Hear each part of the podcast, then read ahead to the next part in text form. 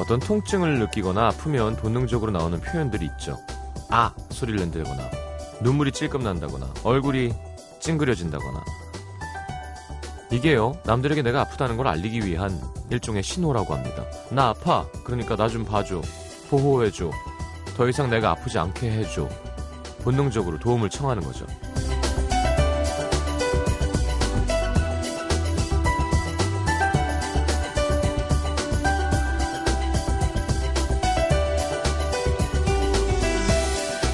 그런데 참 얄궂은 건 사람도 그렇고요, 대다수의 동물들도 그렇고, 동료가 부상당하면 더 많이 보살펴주고 보호해주는 게 아니라 오히려 거리를 두는 습성이 있다고 합니다. 에이, 씹다가도 고개가 끄덕여지는 부분이 있죠. 누가 아프다고 하면 처음엔 많이 아파? 어떻게 해? 걱정됐다가 계속 아프다 하면 또 아파? 맨날 아파 왜? 피곤해하고 귀찮아하고. 아픈데 그걸 몰라주는 사람이 있는 거 서글프지만, 누군가를 걱정하고 마음을 쓰는 일이 지겹고 뻔한 일이 돼버리는 것도 참 서글픈 일인 것 같습니다. 엄살 괜찮습니다. 네, 멀어지지 않겠습니다. FM 음악도시 성시경입니다.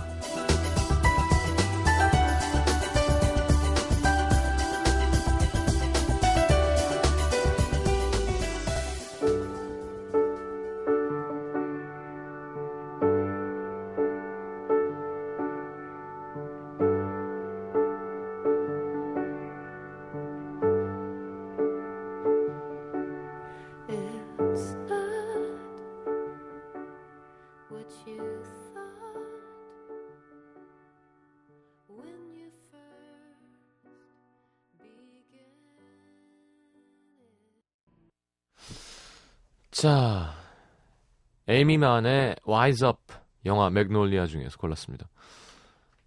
자, 오늘은 금요일 음악도시 함께하는 날이죠. 김혜리 기자님 오늘 많이 피곤해 보이시는데요. 그래도 또 시작되면 또 열심히 해주시겠죠.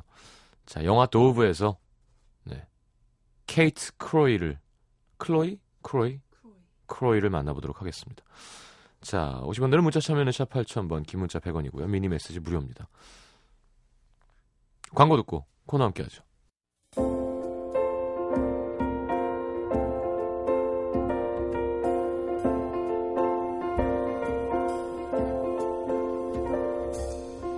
우리가 쉽게 하는 말 중에 하나, 둘이 사랑하면 그게 다 아니야? 말론 쉽지만 당사자들에겐 사랑하니까 그걸로 그만, 끝이 아니라 사랑하기 때문에 시작되는 것들이 있습니다. 사소한 질투에서부터 상대에 대한 의심이나 집착, 작은 오해와 싸움, 조금만 더 행복해지고 싶은 욕망, 모든 게 사랑이라는 두 글자가 만들어내는 것이죠.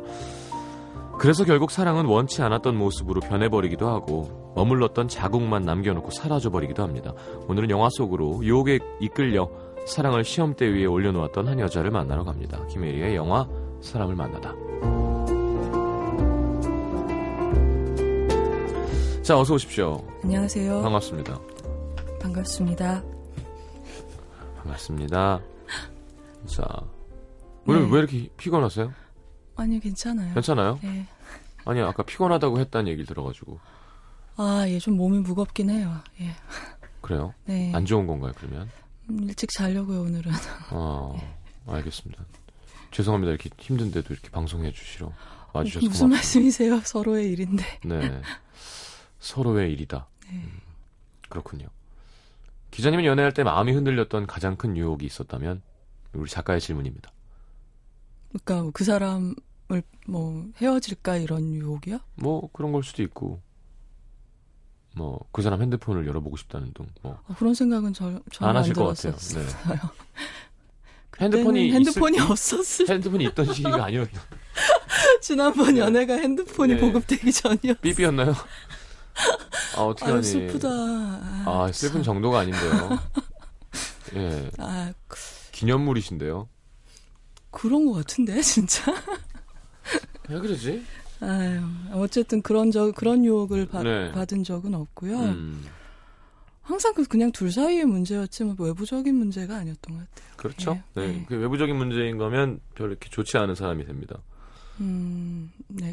그리고 뭐 이렇게 외부적인 문제라는 게 보통 뭐 가족 대 가족의 관계로 이제 다음 단계로 나아가야 된다거나 그럴 때 이제 다른 사람의 의견이나 그런 게 중요해지는데 사실 거기까지 가본 적이 없어서요.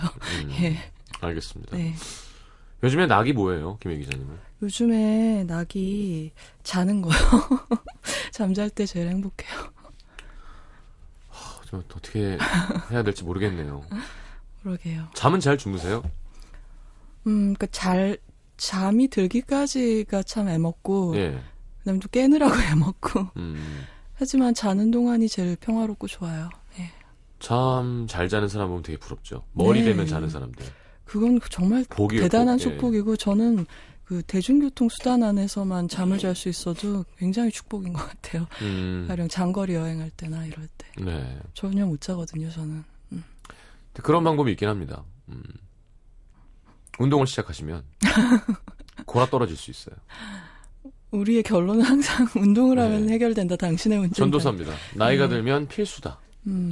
어렸을 때는 안 해도 된다. 네. 맞아요. 그거만큼 확실한 방법은 없는 것 같아요. 그냥 보통 앞쪽 운동이 미용을 위한 게 많거든요. 네. 네. 근데 그런 건 필요 없고요. 네. 등 운동. 뒤쪽이랑 네. 밑에 운동을 많이 하는 게. 네. 팔 운동 이런 거 할 필요 없습니다. 앉았다 일어났다를 많이 해야 돼요. 정말 안 어울리네요. 기자님이 스쿼트 하는 모습은. 네. 왜요? 저도 하면 해요. 데드리프트하고. 네. 108배 뭐 그런 거 하시더라고요. 좋죠, 선배들이. 예, 예, 그러면서 저한테 권하시더라고요. 그러면서 그 선배는 출장 다닐 때도 방석을 들고 다닌다고. 108배 하려고? 네. 기어죠. 그러니까 나의 기어. 근데 호텔에서 네. 그 출장은 방석을 안 가져가셔서 베개를 두 개를 놓고 108배를 하고 계시는데 그 룸서비스를 하러 메이드가 들어왔다가 네. 서양 사람이 그걸 모르잖아요. 네. 깜짝 놀래가지고 다시 네. 나가더래요. 그 얘기 듣고 한참 웃었던 기억이 나요. 그래도 멈추지 않으셨어요. 절방석 위에서 절하기를. 네. 앞에 뭐라도 놓고 하셨으면 더 소녀시대 사진이라던가 뭐 고기라던가. 어차피 술. 절하는 거. 예, 예. 어차피 절하는 거 어떤 예, 영험한 저, 기운까지 네네네. 오도록. 그러네요. 김혜리 기자의 사진이라던가.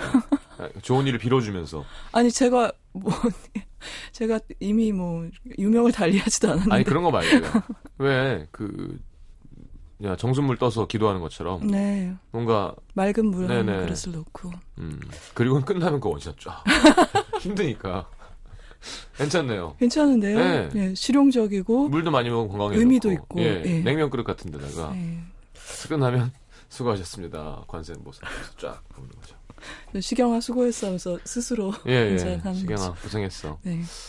자, 영화 이야기 해야죠. 네, 네 짧게 소개를 좀. 네. 예, 윙스 오브 더 도브고 우리나라에서는 뒤에 것만 도브라는 제목으로 개봉을 한 네. 그 20세기 초, 그러니까 1910년을 배경으로 한 영국의 시대극이에요.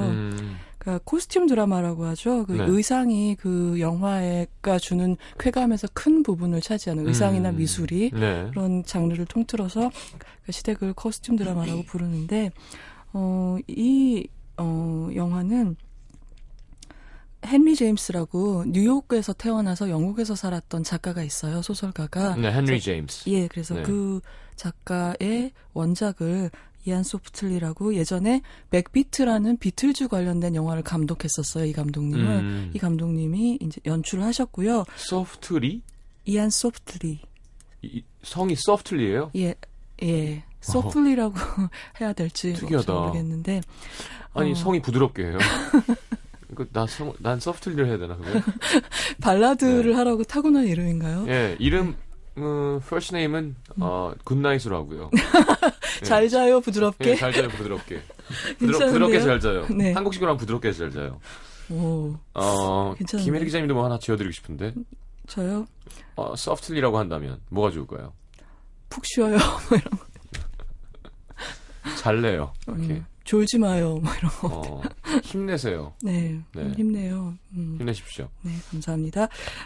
그리고 이 영화하고 여러분이 연관지어서 전에 우리 코너에서 소개된 영화 중 하나를 생각하신다면 주드라는 영화를 제가 얘기한 적이 있었어요. 네네. 그건 토마스 하디의 원작을 각색한 거였는데 네. 그 영화의 촬영 감독과 그 각색한 각본가가 이 영화의 촬영 감독과 각본가랑 같은 사람이에요. 근데 두 영화 다 시대극이지만 네. 어떤 과거의 아름다웠던 시절 거를 이제 패티시라 그러죠. 그때가 좋았어라고 막 이렇게 돌아보고 향수만 느끼고 이런 시대 그게 아니라 네. 도부도 그렇고 주도도 그렇고 현대 사회와의 연관성을 계속 갖고 가는 그렇죠. 그것을 더 중요하게 부각시키는 그러니까 그 코스튬 드라마 중에서도 90년대 후반에 들어서 좀 진화를 한 그런 코스튬 드라마라고 할 수 있고 네. 이 영화는 시대극이면서도 어딘가 필름 누아르적인 요소도 많이 들어가 있고요. 그런 작품입니다. 알겠습니다. 예. 노래 한 곡 듣고 줄거리 네. 들어보죠. 첫 곡으로 고른 음악은요. 네, 읽을 수 없는 아티스트인데요. 이름은 안 읽을래요. 왜냐하면 사운드 트랙이라서 그냥 소개드려서 될 것 같아요. 아니, 한번 해주세요. 아, 진짜 모르겠어요. 이거 어떻게 읽을까요? 모르겠어요. 그리고 이 스펠이 맞는 건지도 제가 좀 애매한데. 네, 그건 그냥 듣죠 뭐. 네. 영화. 그러니까 헨리 제임스의 원작을 각색한 또 다른 영화가 있어요. 니콜 키드만 주연의 여인의 초상이라는 작품이 있었거든요. 이제 그 영화 중에서 사운드 트랙 중에서 서곡, 프롤로그, My Life Before Me라는 음악을 듣겠습니다. 네, 듣고 돌아오죠. 네.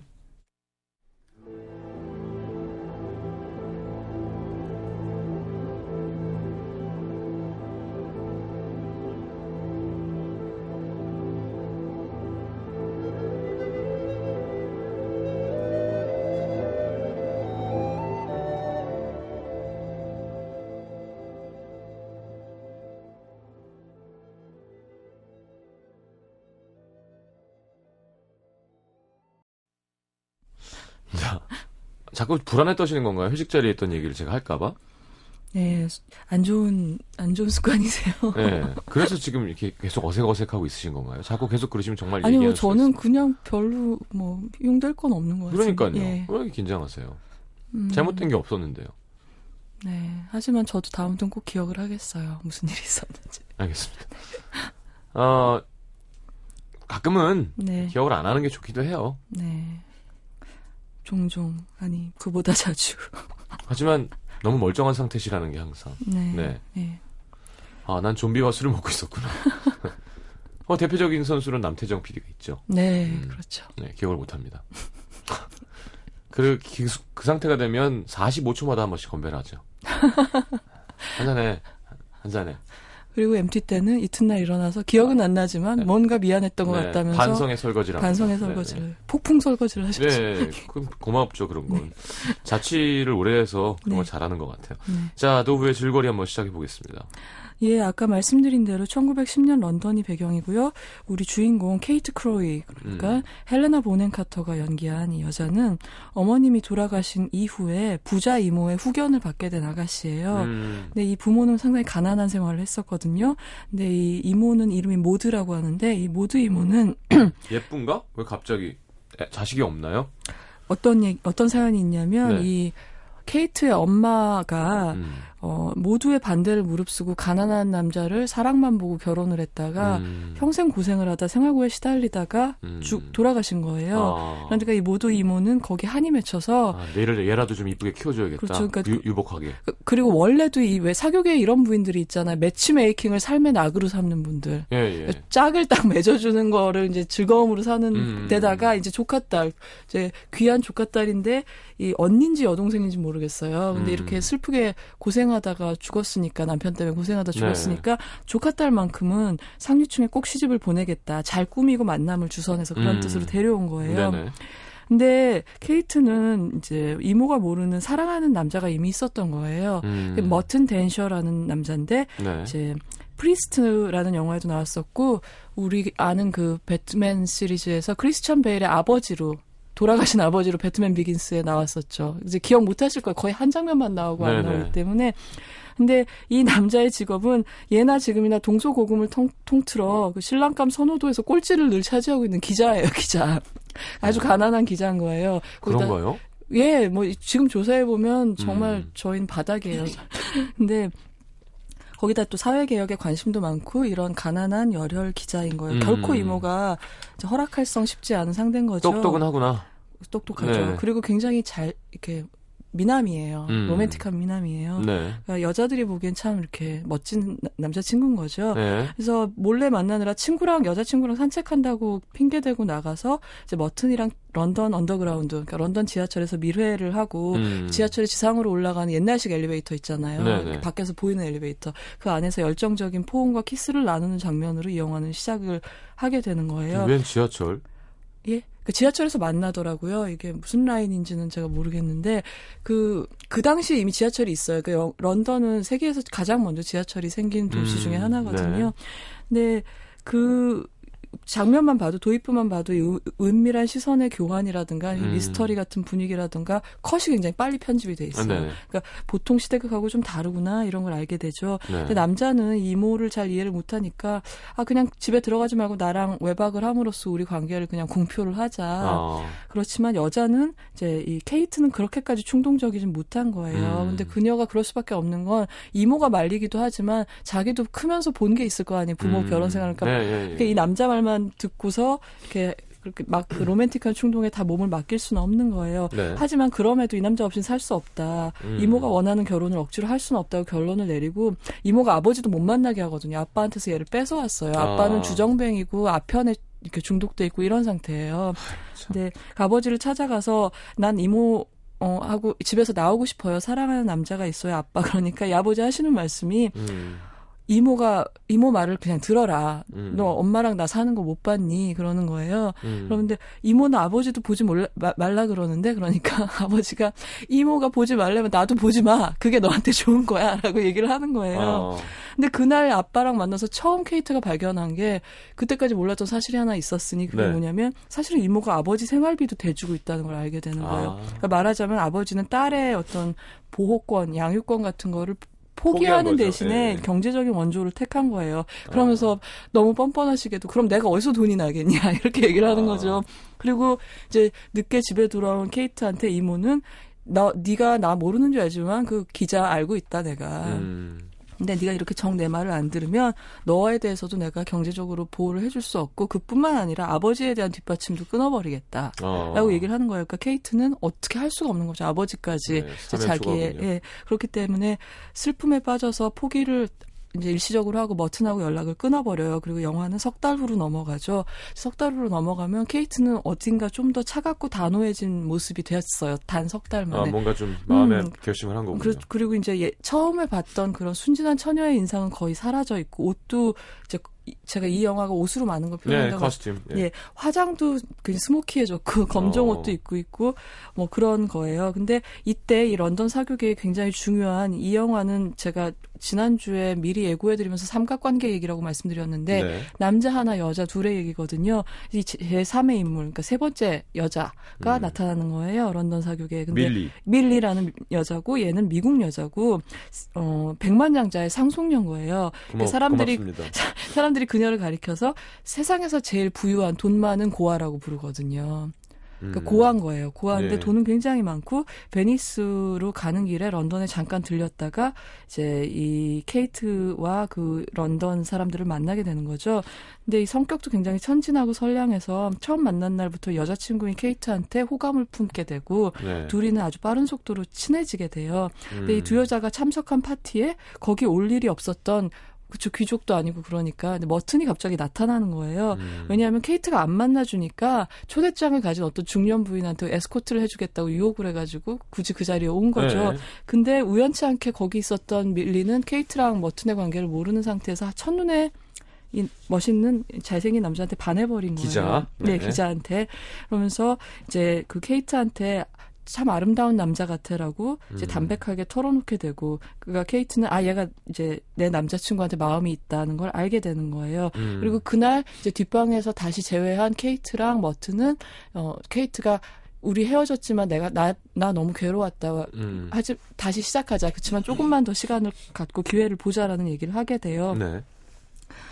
근데 그리고 밀리한테는 전혀 사귀는 사이가 아니라고 네. 얘기를 하게 되죠. 그러니까 아직은 마음속에 어떤 계획이 없지만 무의식적으로 이 밀리라는 친구가 머튼한테 갖고 있는 호감이 어떤 기회가 될 수 있다는 생각을 뚜렷한 계획은 아직 머릿속에 없지만 하고 있는 것 같아요. 네. 자기 자신도 자기가 그런 생각하고 있다는 건 모르겠죠. 네. 그러니까 잠재적인 가능성을, 모종의 가능성을 의식하기 시작하는 거예요. 이때 이제 밀리와 케이트는 이제 마크라는 런던 귀족의 초대로 그의 별장에 머물게 되는데, 이 마크라는 남자는 어떤 남자냐? 그 케이트의 이모에 의해서 그 케이트한테 사교계 인맥 같은 걸 좀 가르쳐 주라고 교사로 붙여줬던 남자인 거죠. 선생님. 네. 네. 근데 이 남자가 이 두 아가씨를 초대해서 자기 별장에서 지내다가 밤에 술이 이렇게 취해가지고 케이트를 찾아오는 거예요. 그러면서 생뚱맞게 네.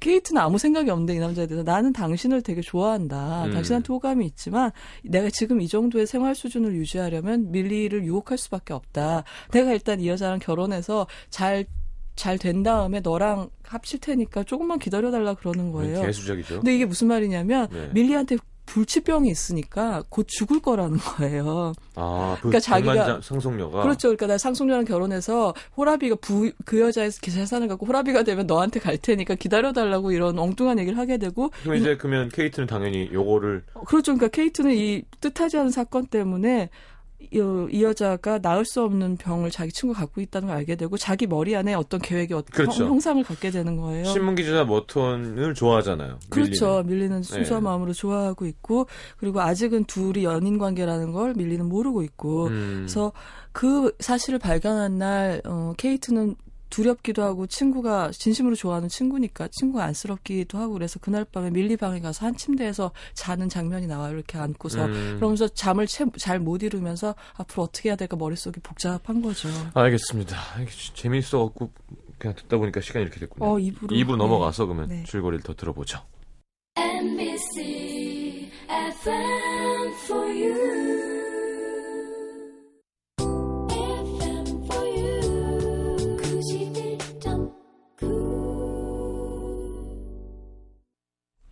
말씀하신 동안 영화 이미지를 찾아봤는데 되게 화려하네요. 그러니까 그 당시 세기 말에 예. 그 아르누보 스타일의 건축이라든가 네. 아니면은 우리 이 영화에 나오는 중요한 그림 중에 구스타프 클림트라는 네. 비인 분리파 화가의 그림이 있어요. 여러분 아시죠? 뭐 키스라든가 네. 화려한 막 금 색깔 들어간 네. 그림들 그리고 근데 이 영화 속의 여성 인물들의 의상이라든가 머리 색깔, 자세 같은 게 잘 보면 클림트의 그림에서 많이 포스터도 약간 있어요. 그런 느낌이에요. 그렇죠. 예. 예. 예. 알겠습니다. 일단 네, 같이 자고 있어요. 지금 여자 둘이. 예, 그렇게 하고 그다음에 예. 밀리가 베니스로 가는 일이라고 그랬잖아요. 그러면서 이제 절친이 된 케이트한테 같이 가자고 얘기를 하게 돼요. 바보같이. 같이 가자고 얘기를 하게 되고 그리고 둘이는 베니스로 간 다음에 이제 케이트가 밀리를 떠보고 먼저 케이트가 왜 이렇게 제가 헷갈리죠. 밀리가 케이트한테 그런 얘기 친구도 초대하고 싶으면 불러라고 하는 거예요. 근데 베니스에 딱 가보니까 너무 아름다운 그렇죠, 저택의 그렇죠. 별장이 있는 거고 그때 두 친구가 나눈 대화도 되게 인상적이에요. 그러니까 헬레나 보넨 카터가 네. 이렇게 케이트가 밀리한테 와 이게 네 거니? 라고 물어보니까 네. 밀리가 이거 우리 거야 라고 얘기해. 너랑 내 거야 라고 얘기를 하는 거죠. 그러니까 모든 걸 난 너랑 나누고 싶어 라는 자세를 보여주는 거죠. 그리고 그러니까 밀리의 마음을 짐작하는 그런 표정을 지으면서 내가 네 마음을 아는데 안 지으면서 머튼을 부를까? 이렇게 얘기를 해보는 거죠. 그래서 편지를 써서 머튼을 부르게 돼요. 그리고 여기 와서부터 밀리의 병세가 더욱 나빠지고 있다는 게 밤마다 들리는 기침소리랑 통증을 못 참아서 나오는 신음소리 같은 걸로 확실하게 알게 되는 거죠. 근데 머튼은 뭐 아무것도 모르니까 네. 와서 이제 이 훌륭한 저택에 같이 머무는 게 아니라 나름대로 자기의 어떤 예산 규모에 맞는 허름한 베니스 숙소를 구해서 거기서 머물게 되고 네. 그렇지만 낮에는 이 두 여자랑 같이 어울려서 다니게 되는 거죠. 그 머튼이 여기 온 거는 그냥 단지 이거예요. 이모의 감시에서 벗어난 애인 곁에 있고 싶은 마음 그것 때문에 이제 케이트 옆에 있고 싶어서 온 거죠. 셋이 베니스 관광을 같이 다니다가 어느 날 시장에서 밀리가 급격한 현기증을 느끼는 장면이 있어요. 몸이 네. 약한 여자니까. 근데 이 장면 상당히 잘 찍었는데 이 영화는 이 카메라가 주드랑 같은 촬영 감독이 에두아르도 세라라는 굉장히 명 촬영 감독인데 네. 주드랑 같은 감독님이 찍으셨지만 아주 달라요. 주드는 굉장히 절제된 스타일로 찍었고 이거는 카메라가 안각, 부감 막 이렇게 위로 날아다니고 그래요. 뭐 그러면서 건축물을 막 어떤 높은 천정이나 아니면 시장의 어떤 어지러움 같은 것도 역동적으로 표현하는 카메라거든요. 근데 이 장면, 그러니까 밀리가 시장에서 현기증을 느낀 장면을 보면은 막 어떤 그 시장이란 데가 굉장히 삶의 막 역동성이나 냄새, 열기 이런 게 굉장히 막 소용돌이치는 장소잖아요. 그렇죠. 근데 뭐 이렇게 물고기가 어물전에 있는데 막 머리를 자르고 내장을 뽑고 있고 네. 이런 게 평소에 보면 활기차기만 하지만 약한 여자한테는 그게 감당하기 힘든 어떤 자극 네. 이런 게 되는 거예요. 그래서 그걸 감당 못해서 열도 막 오르고 그래서 쓰러지게 되죠. 그리고 그날 이제 병원에 후송된 다음에 둘만 남았을 때 케이트는 머튼한테 얘기를 하는 거죠. 그녀는 죽어가고 있어 라고 얘기를 하게 되죠. 머튼은 그 얘기를 듣고 충격을 받고 정말 그렇게 보이지 않는데 그럼 그녀는 왜 우리한테 말을 안 하는 거지? 그러니까 케이트가 그녀는 여기 베니스에 살려고 온 거지. 이제 to live, 살려고 온 거지. 죽으려고 온 게 아니니까 우리의 연민을 원하지 않는 거야. 그러면서 그러니까 머튼이 그러죠. 그럼 그 밀리가 원하는 게 뭐야? 그러니까 당신의 사랑이야 라고 얘기를 해주는 거예요. 그때 이 순간 이 애인은 자기 애인의 케이트의 계획을 알아차려는 거죠. 그렇게 말하는 알아차리는 순간 이 머튼은 소름이 끼치는 동시에 제가 말씀드렸잖아요. 아까 사회개혁도 지지하고 굉장히 고든 사람이고 그렇죠. 이상주의자고 그런 사람이라. 그러니까 아니 어떻게 이런 생각을 했을까라고 소름이 끼치는 동시에 자기도 흔들리는 걸 발견하는 거예요. 그리고 이제 케이트의 논리는 이런 거죠. 그녀를 위해서도 좋은 일이고 우리를 위해서도 좋은 일이고 아무도 해치지 않는다. 그리고 이 일이 잘 되면 우리는 원하는 모든 걸 얻을 수 있다. 그렇죠. 나도 자유로워지고 당신에게 갈 수 있다. 그렇죠. 근데 막상 뭐 계획은 이렇게 세웠지만 우리가 베니스의 유명한 것들 중에 뭐 곤돌라도 있고 많지만 가면 축제가 있어요. 1년에 한 번 열리는 큰 축제가. 네, 사진을 봤습니다. 네. 방금. 그 가면 축제가 있는데 거기서 일부러 이제 뭐 곤돌라를 타도 둘이 타게 하고 케이트는 그리고 밀리랑 머튼이 둘이 춤을 추게 하고 그걸 보고 있는데 난 그냥 가난하게 살래 둘이. 네. 내 사람은 어떻게 줘요? 그러니까 네. 그래서 그 춤을 추는 걸 이제 그 장면을 보여주면서 카메라는 그걸 지켜보는 케이트의 얼굴 틈틈이 이렇게 컷을 해서 보여주거든요. 네. 그러니까 케이트는 계획대로 되는 걸 확인하면서도 이 자연스러운 질투는 그럼요. 불안 뺏길까 혹시 그런 거는 어쩔 수가 멀어진다? 없는 거죠. 그 옛날에 은밀한 뭐지? 부적절한 뭐지? 데미모. 예. 예. 로버트 웨스트워드. 인디센트 프로포절 맞죠? 예. 은밀. 그러니까 아내를 이렇게 100만 달러인가? 우리나라 영화 뭐죠? 하여튼 우디 헤럴슨 나오는. 그렇죠. 로버트 레드포드, 데미 무어. 네. 예, 그렇게 해서 데미 무어가 예쁜데 네. 젊고 백만장자가 하룻밤을 와이프를 나한테 주면 100만 불을 주겠다. 은밀한 유혹이었습니다. 맞죠? 네. Indecent proposal. 예. 네. 그래서 그거랑 마찬가지인 상황이라고도 볼 수 있겠네요. 네. 그래서 근데 그러니까 또 거기서 명장면이 하나가 나오는데 네. 이렇게 불안에 빠진 케이트가 갑자기 인파를 틈타서 머튼의 손을 잡고 그 베니스의 미로 같은 골목 하나로 뛰어들어가서 굉장히 격렬하게 이제 키스를 하고 막 그런 장면이 나오죠. 아, 둘이? 그렇죠. 네. 그러니까 불안하니까. 그러면서 네. 이렇게 얘기해요. 나 지금 처음으로 밀리가 가엾다는 생각이 안 들어 라고 얘기를 하면서 그런 건 처음이라고 그러면서 이러죠. 난 내일 둘만 두고 런던으로 돌아가겠어. 우리의 계획이 잘 되게 하기 위해서. 그러니까 머튼이 근데 너는 어떻게 확신하니? 밀리가 날 좋아한다 해도 그녀의 재산을 나를 줄 거라는 거 어떻게 확신하니? 그러니까 이러죠. 내가 그 애를 아니까. 케이트가 그래요. 밀리는 그런 애야. 그게 밀리라는 아이가 사랑하는 방식이야. 걔는 어떤 유보 조건도 없이 다 주는 아이야. 누가 좋으면 이렇게 얘기를 해요. 그러면서 이제 둘이는 이제 따로 미래를 갖고 하루 종일, 그러니까 그날 밤새도록 분수에서 밀리는 둘을 기다리다가 못 만나고 집에 와서 새벽까지 잠을 못 들고 기다리는 거죠. 네. 근데, 그때, 새벽에야 케이트가 들어왔을 때, 그러니까 아까 머튼은 딴 숙소에 있다 그랬잖아요. 예. 그러니까 케이트가 들어왔을 때 밀리가 이러죠. 둘이 그런 사이라는 걸 진작 말하지 그랬어 라고 얘기를 하니까 좋은데? 예, 밀리라는 사람도 참 좋은 캐릭터예요. 네. 이따가 말씀드리겠지만 그를 사랑하니? 그것만 말해줘 라고 얘기를 해요. 네. 그러니까 참 영리한 게 케이트가 그때 아니야 정말 우리 사이는 아무것도 아니야 라고 하면 더 의심스럽잖아요. 네. 그러니까 뭐라고 하냐면 뭐가 있긴 있었다. 네. 근데 이제 난 아니다. 이제는 아니라는 얘기를 하느라고 늦게 들어온 거야 라고 얘기를 하는 거예요. 그러니까 좀 미덥잖아요. 사실은. 에이. 뭐가 있었던 것 같은데 있긴 있었다고 인정을 하고 근데 이제는 끝난 거다. 그리고 난 내일 런던으로 간다라고 얘기를 하니까. 그래서 케이트의 계획대로 케이트는 그 다음날 런던으로 머튼한테 인사도 안 하고 돌아가고 머튼하고 이제 밀리는 베니스를 돌아다니면서 둘이 같이 시간을 보내게 됩니다. 네. 그래서 둘이 이제 이곳저곳 명승지도 찾아다니고 대화도 나누고 남자가 자기의 이상을 얘기하고 그치만 내가 쓰는 기사를 나도 못 믿어요라든가 이런 솔직한 얘기들도 하고 그러니까 이 남자한테 밀리라는 여자는 또 성격이 다르잖아요. 케이트랑 굉장히 순진한 격려를 해주는 거예요.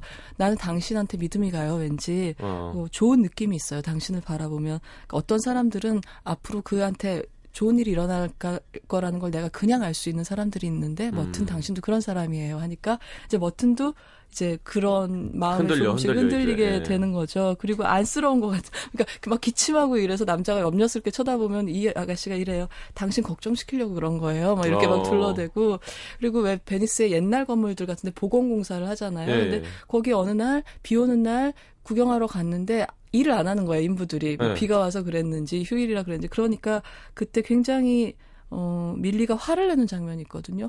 도대체 언제 다 고치려고 안 하는 거야. 마음이 급한 거예요. 자기는 이 아름다운 걸 언제까지 볼지도 모르는데 그런 모습을 보면서 안쓰럽기도 하고 한편 런던에 있는 케이트는 완전 자기 분열 상태에 빠져 있는 거예요. 그렇죠. 함께 있는 둘의 모습을 상상하면서 괴로워하고 편지를 막 머튼한테 보내는데 답장을 안 써 이 남자가. 그러면서 그녀의 편지 구절을 제가 잠깐 말씀드릴게요. 되게 좋은 구절이라서 나는 머릿속으로 당신 그녀와 함께 베니스의 골목을 걷는 당신을 따라다녀요. 당신이 그녀에게 손을 댈 때, 그녀를 터치할 때 나는 괴로워하면서 잠에서 깨곤 하죠. 그녀가 당신을 보고 미소 지을 때마다 내가 그녀보다 당신을 더 사랑한다는 걸 잊지 말아요. 이런 얘기를 써서 보내거든요. 답답하네요. 그러니까 이 영화는 그런 이제 사람의 복잡한 심리 있잖아요. 내면, 이것도 갖고 싶은데. 양가 감정. 그런 거를 참 그러니까 이야기 자체는 너무 단순한 얘기 사실은. 네, 아까 말씀드린 은밀한 유혹인데 그 굴곡 같은 거 그리고 이 사람들이 갖고 있는 선량한 면과 악한 면과 비밀스러운 면과 어린아이처럼 매달리고 싶은 마음 이런 걸 정말 잘 그려냈어요. 그것도 이제 대사가 안 많아요. 보통 시대극이 말이 많잖아요. 네. 말이 많은데 대사에 의존하지 않고 이미지로 그리고 아까 말씀드린 것처럼 미술로 많이 표현을 해서 더 인상적인 영화였던 것 같아요. 알겠습니다. 노래 한 곡 더 듣고 들어와서 줄거리 마무리하고 네. 우리 캐릭터 이야기하죠. 이탈리아 음악을 골랐습니다. 파브리지오 디안드레의 네. 낸시라는 곡을 골라봤어요. 네, 듣겠습니다.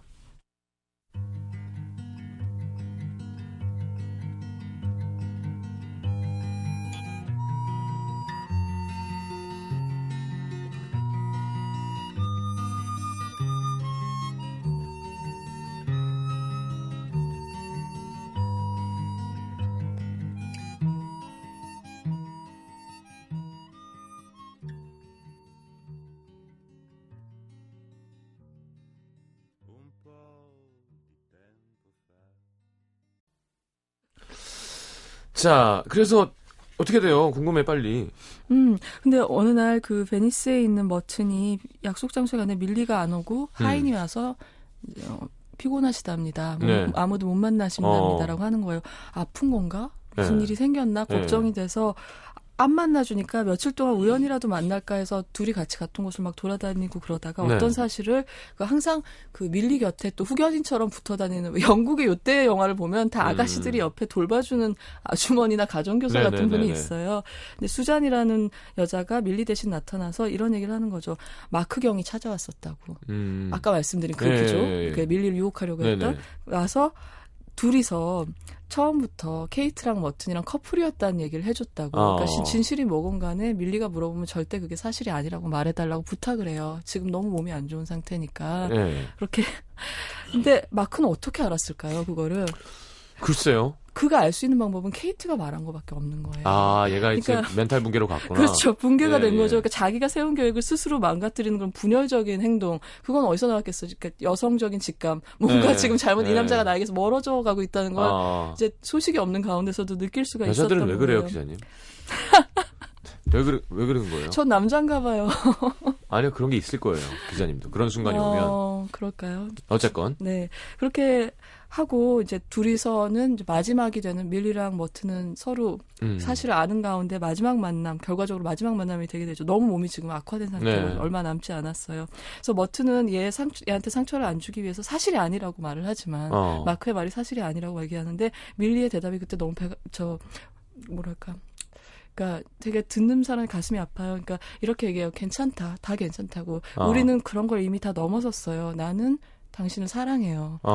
아니 나는 두 사람 다 사랑해요. 라고 얘기를 하는 거죠. 야, 성철 스님인데요. 그러니까 케이트랑 머튼을 둘 다 사랑한다고 얘기를 네. 하고 남자는 미안해서 우는데 이 장면에 전반적으로 연기가 매우 좋은 영화지만 네. 이 장면은 참 연기를 유심히 보시라고 두 사람 다 연기가 너무너무 좋습니다. 그래서 난 너의 표정 연기가 너와 너의 돈을 사랑해.